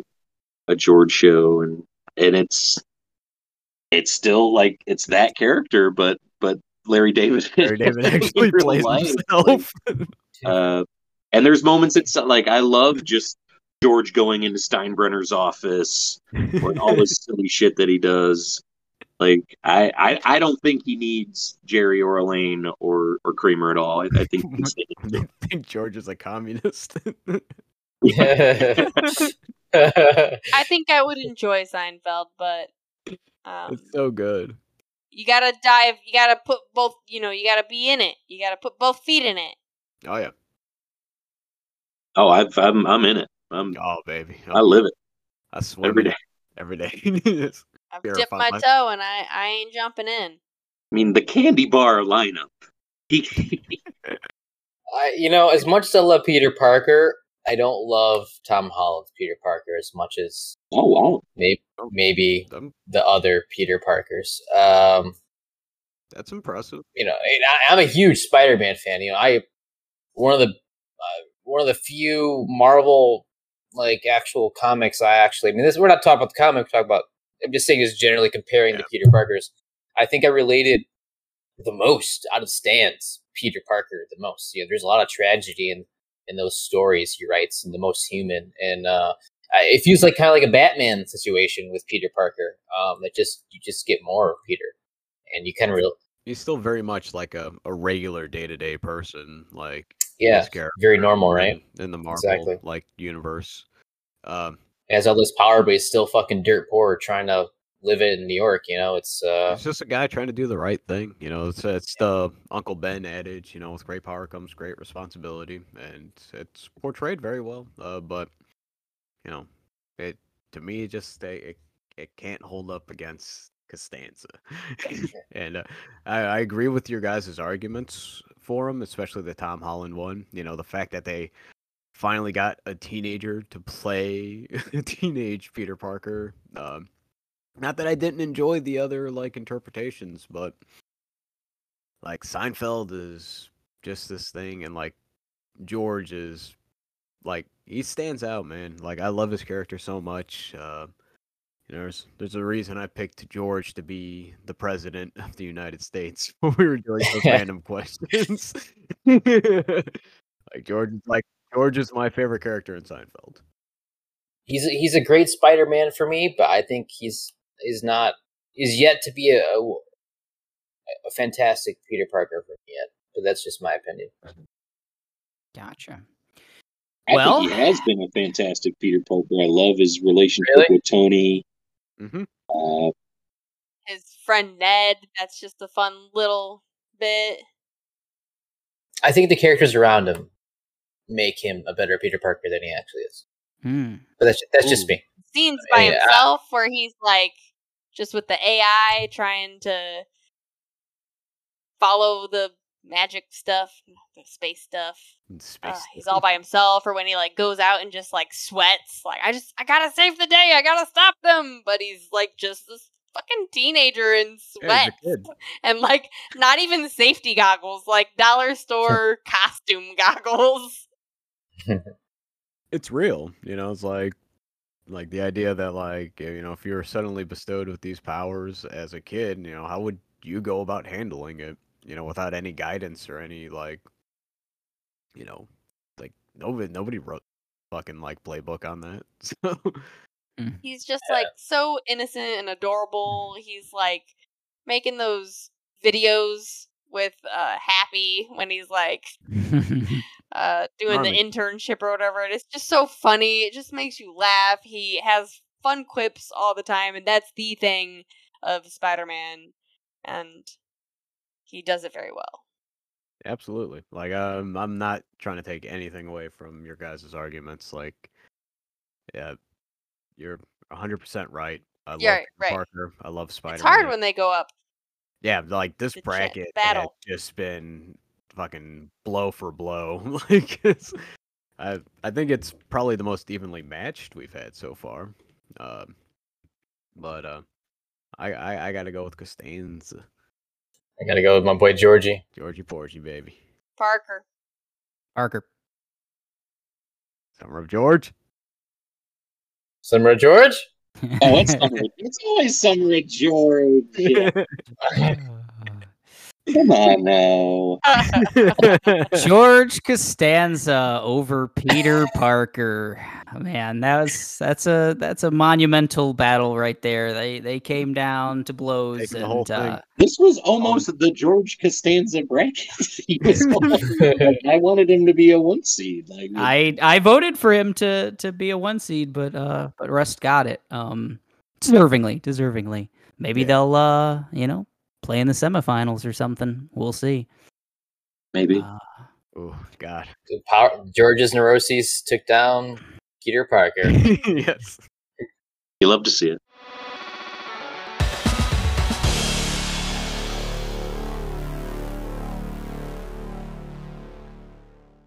Can you give me a rundown on who has moved forward? Oh yeah. I'm gonna do that. So Rust, Cole beat Kirby, Ellen Ripley beat Urdnot Wrex, Mare Sheehan beat Jules Winfield, Mae Borowski beat Bender Bending Rodriguez, Tokushirou Tsurumi beat Jolee Bindo, Arthur Morgan defeated the boss, Kratos raged all over Anakin Skywalker, and George Costanza lucked out and Oh, beat please. Peter Parker. George, No, George- George doesn't need luck. He has no luck. If I lost the boss and Costanza in the same podcast, no, I'm quitting. I think Costanza's got staying power. I, I think he's got staying power. I'm calling it right now. Costanza's winning this thing. They will join 24 other contestants in round two, which will be the next bracket of nonsense episode. We are down to 32. We started with 64.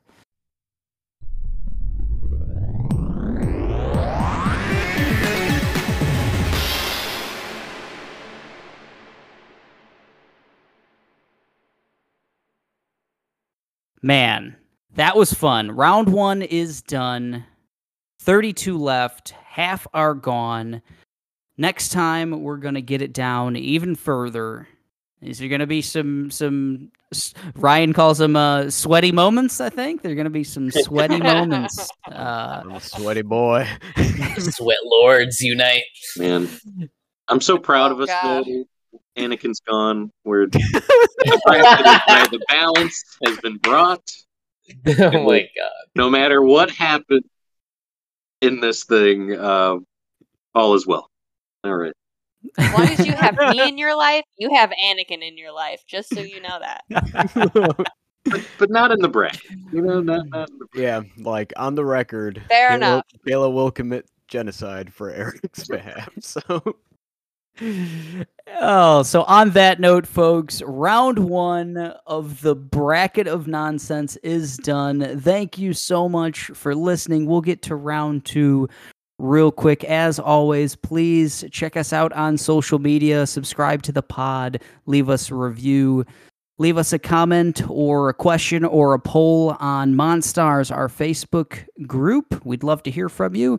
Or we'd love to hear your voice on anchor.fm slash machine of nonsense. You can leave us a voice message and I'll put it on this pod. Thank you guys for listening. Thank you for Mike, Ryan, Tomas, and Kayla for being here. I'm your host, Eric. We're wrapping up and we're saying goodbye. I hate sand. Bye. Beautiful.